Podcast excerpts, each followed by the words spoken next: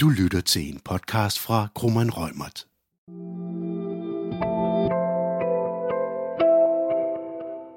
Hvordan udligner man konkurrencefordele, når den nuværende leverandør har personoplysninger, som de andre tilbudsgiver ikke må få adgang til?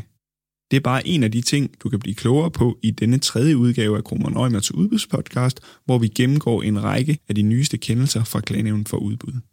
Mit navn er Sebastian Willingbo Andersen, og med mig i dag har jeg mine to kollegaer, Andreas Ries Madsen og Simon Christensen. Vi starter med en opdatering på nyeste praksis om agtindsigt, inden vi kigger nærmere på klagenævnets nyeste udbudskendelser.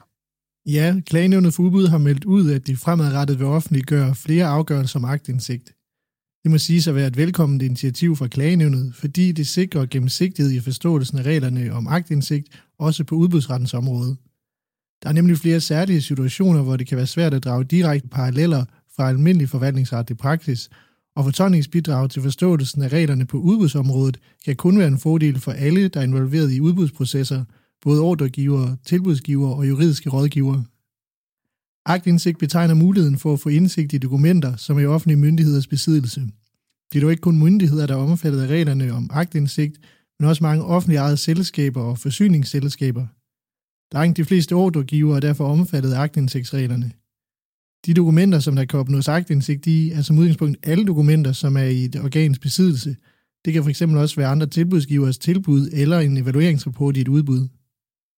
Aktindsigt søges og gives normalt efter offentlighedsloven eller forvaltningsloven. I udbuddet er det afhængigt af, om der er en klagesag, og om der er derfor en part, og om der skal træffes en forvaltningsretlig afgørelse. Men der er også mulighed for, at aktindsigt kan gives efter særlovgivning. Ja, og det er faktisk den første aktindsigtsafgørelse, som klagenævnet har offentliggjort efter deres udmelding om at offentliggøre flere aktindsigtsafgørelser. Og det er jo en sag, hvor du bistod ordregiver, Sebastian. Ja, det er en afgørelse fra 18. juni i år, og som omhandler Danish Oil Pipe, som er et Ørsted-selskab, og deres udbud af et spildvandsrenseanlæg i Fredericia.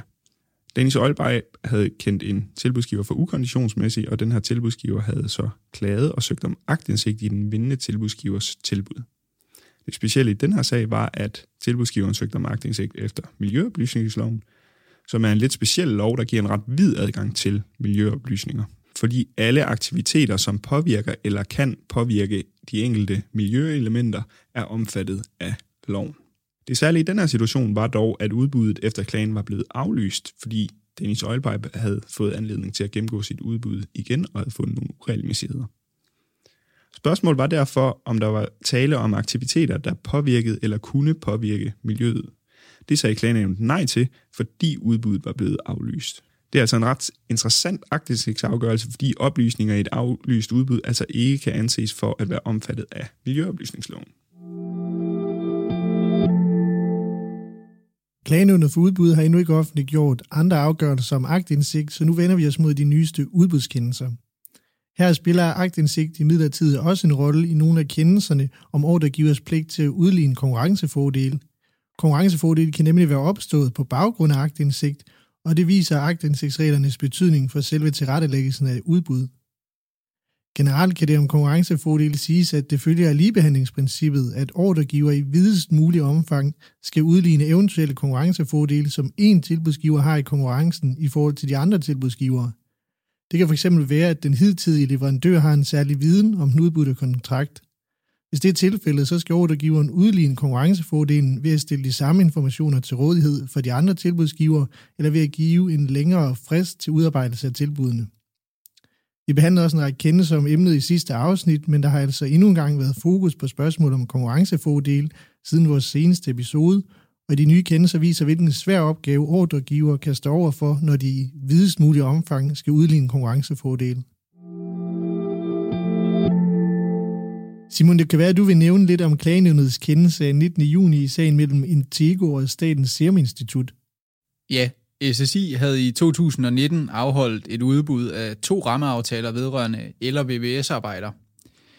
SSI tildelte her kontrakten vedrørende elarbejderne, Herefter var der en tilbudsgiver, der hedder Højrup og Klemmesen, der anmodede om agtindsigt i de tilbudte priser, og de informerede SSI om, at der herudover også var nogle problemer med udbudsmaterialet.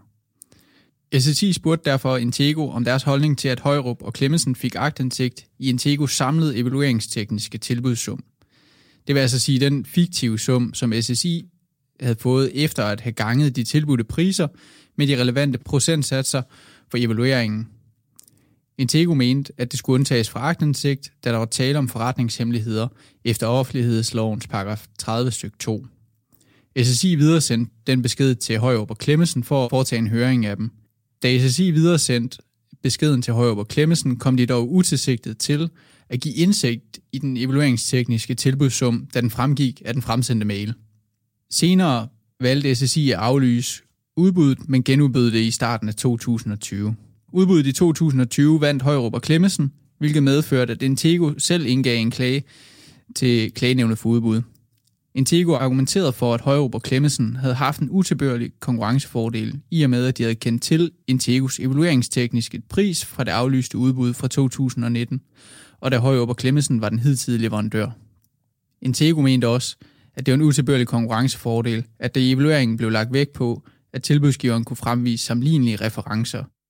Da Højåb og Klemmesen var den hidtidige leverandør for SSI, havde de dermed en sammenlignelig reference fra arbejderen for SSI. Klagenævnet mente dog ikke, at der var tale om utilbørlige konkurrencefordele. SSI havde nemlig foretaget ændringer i udbudsform, i vægtning af underkriterierne og i indholdet af de kvalitative kriterier siden der aflyste udbud. Klagenævnet understregede også, at selvom der blev lagt vægt på erfaring med sammenlignelige referencer, og den eksisterende leverandør derfor altid vil have de mest sammenlignende referencer, udgjorde det ikke en utilbørlig konkurrencefordel. Kendelsen understreger, at ikke enhver konkurrencefordel er utilbørlig. Det er ikke overraskende, at kendskabet til en anden tilbudsgivers evalueringstekniske tilbudssum fra et tidligere udbud, når der endda er foretaget efterfølgende ændringer ved genudbuddet, ikke udgør en utilbørlig konkurrencefordel. Oplysning om evalueringsteknisk tilbudssum er der heller ikke omfattet af undtagelsen i retten til agtindsigt om forretningshemmeligheder. Heller ikke på dette punkt er kendelsen overraskende. Det er heller ikke overraskende, at klagenævnet udtalt, at det selvfølgelig er tilladeligt at tillægge det positiv vægt i evalueringen, at tilbudsgiveren har relevant erfaring fra sammenlignelige referencer.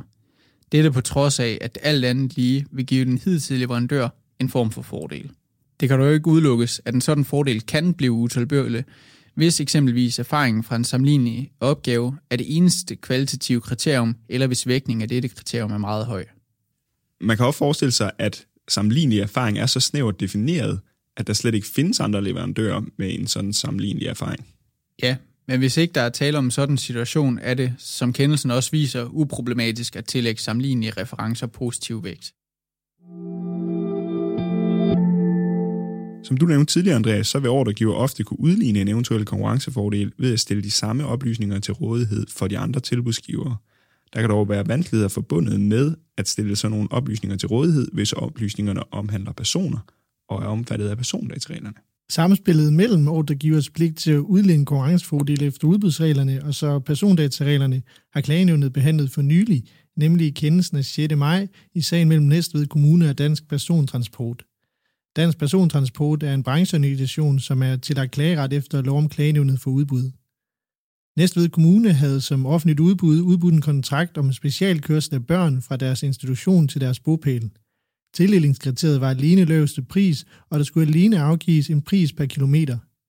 Flere tilbudsgivere ønskede oplysning om, hvilke børn der var tale om, og hvilke ruter der skulle køres for at kunne planlægge ruterne mest optimalt.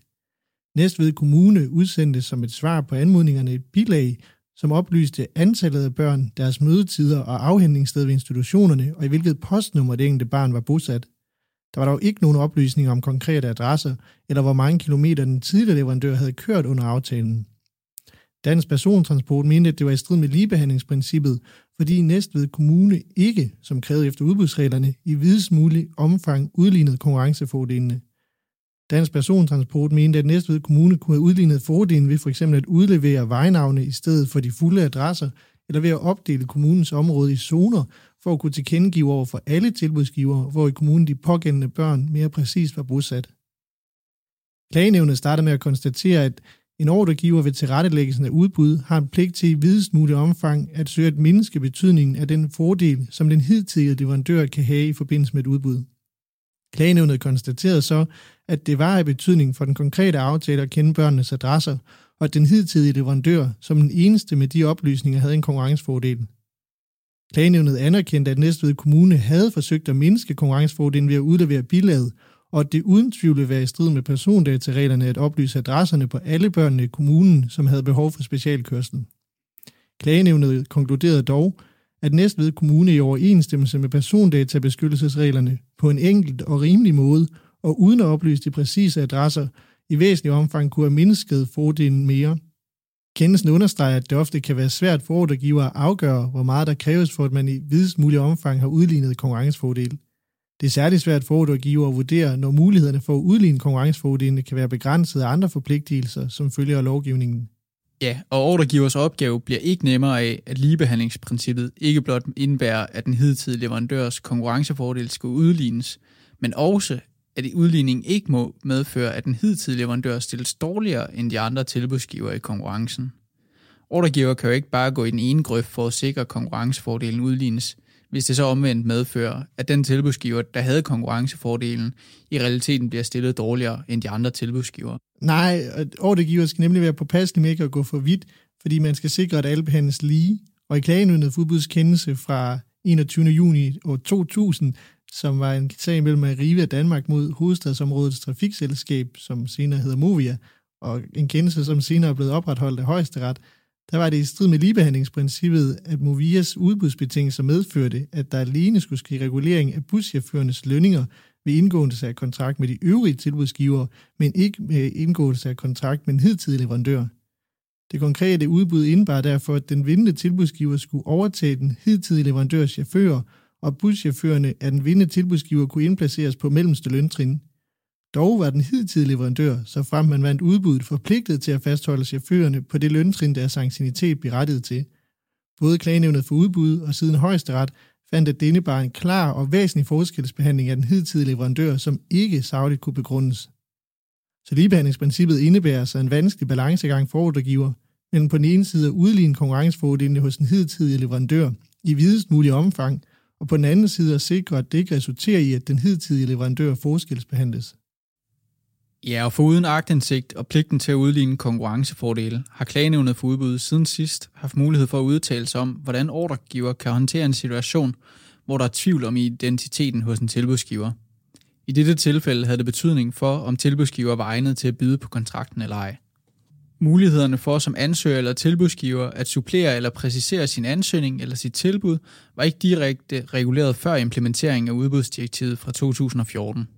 Nej, men også allerede før 2014 havde EU-domstolen dog udtalt sig om spørgsmålet, efter en præjudiciel forelæggelse fra Østerlandsret i en sag mellem Forskningsministeriet og Manova AS. Ja, men i dag er mulighederne for at supplere sit tilbud eller ansøgning reguleret direkte i udbudslovens paragraf 159 styk 5. Ordregiver kan således anmode om præcisering af ansøgning eller tilbuddet, hvis følgende betingelser er opfyldt. For det første skal det ske under overholdelse af ligebehandlings-, gennemsigtigheds- og proportionalitetsprincippet. For det andet skal det ske inden for en passende frist. Og for det tredje skal de indsendte oplysninger være ufuldstændige eller fejlbehæftede, eksempelvis at der mangler dokumenter. Og som fjerde og sidste betingelse, og måske den vigtigste, må de supplerende oplysninger ikke føre til, at der bliver fremsat en ny ansøgning eller et nyt tilbud. Problemstillingen om at kunne modtage supplerende eller præciserende oplysninger som ordregiver opstår relativt ofte. I vores seneste afsnit af Udbudsnyt snakkede vi således også om muligheden for at indhente nye referencer – i dag handler det derimod om klagenævnet for udbudskendelse af 2. juli 2020, Ørslev Service Trafik mod Højtorstrup Kommune. Der var tale om et offentligt udbud af en rammeaftale om visiteret kørsel af mindre børn og skoleelever. Der opstod dog tvivl om, hvem der reelt var tilbudsgiver på et af de indleverede tilbud. Virksomheden Nobina AS havde således indleveret et SPD for sig selv og for Ørslev Service Trafik, der er datterselskab til Nobina. SPD'et for Nobina angav dog ikke, at Nubina baserede sig på andre enheders kapacitet for at leve op til de fastsatte minimumskrav til egnethed. Derimod fremgik det af Ørslev Trafikservice SPD, at de baserede sig på en anden enheds kapacitet. Kommunen rettede henvendelse til Nubina, der oplyste om, at rette tilbudsgiver var Ørslev Trafikservice, som Nubina havde som støttende enhed. Kommunen rettede henvendelse til Nubina, der oplyste om, at rette tilbudsgiver var Ørslev Trafikservice, med Nubina som støttende enhed. I så fald ville tilbuddet leve op til de fastsatte minimumskrav til egnethed. Hvis tilbuddet derimod kun var indleveret af enten Ubina eller Ørslev Servicetrafik, vil tilbuddet ikke leve op til de fastsatte minimumskrav. Da tilbuddet var indleveret af Nubina, opfattede kommunen, på trods af oplysningerne fra Nubina, det er som om, at det var Nubina, der var den rette tilbudsgiver. Da Nubina ikke havde angivet, at virksomheden baserede sig på Øreslev servicetrafik, led tilbuddet ikke op til minimumskravene og blev derfor afvist af kommunen. Klagenævnet gav kommunen medhold i, at de havde været berettiget til at antage, at tilbuddet var indleveret af Nobina, på trods af, at Nobina havde oplyst om det modsatte. Når kommunen således antog, at tilbudsgiver var Nobina, havde kommunen også været forpligtet til at afvise tilbuddet. Kendelsen er en påmindelse om, at tilbudsgiver bør være særlig opmærksom på, hvordan sammensætningen af leverandører fremtræder over for ordregiver. Det er således tilbudsgivers risiko, hvis tilbuddet indeholder fejl eller uklarheder. Det er derfor heller ikke overraskende, at ordregiver ikke vil påtage sig denne risiko ved at acceptere tilbuddet fra Nobina.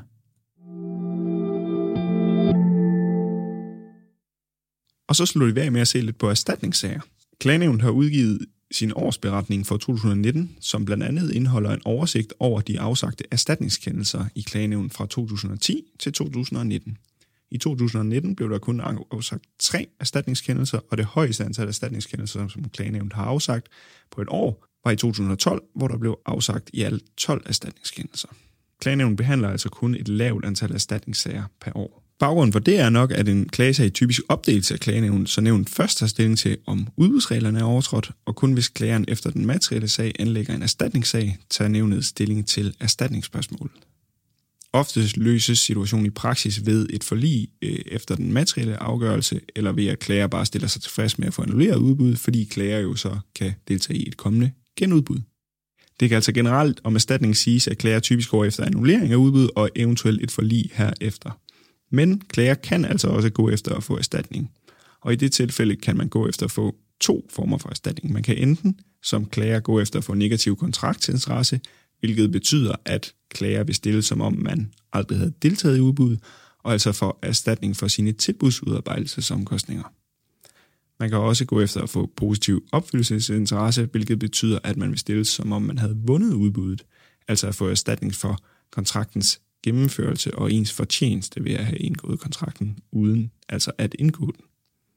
Det sidste kræver for det første, at klager selv afgav et konditionsmæssigt tilbud, og for det andet, at klager løfter en forholdsvis stor bevisbyrde, særligt i forhold til opgørelse af sin mistede fortjeneste, fordi man altså skal tage stilling til et kontrafaktisk scenarie.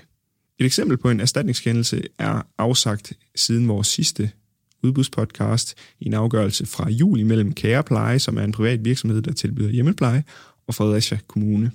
Erstatningssagen relaterer sig til en materiel klagenævnskældelse fra 3. april i år mellem parterne, hvor klagenævnet annullerede Fredericia Kommunes beslutning om at indgå kontrakt med en tilbudsgiver, blandt andet fordi der havde været mangler i udbudsbekendtgørelsen, og fordi der var uklarhed om et referencekrav.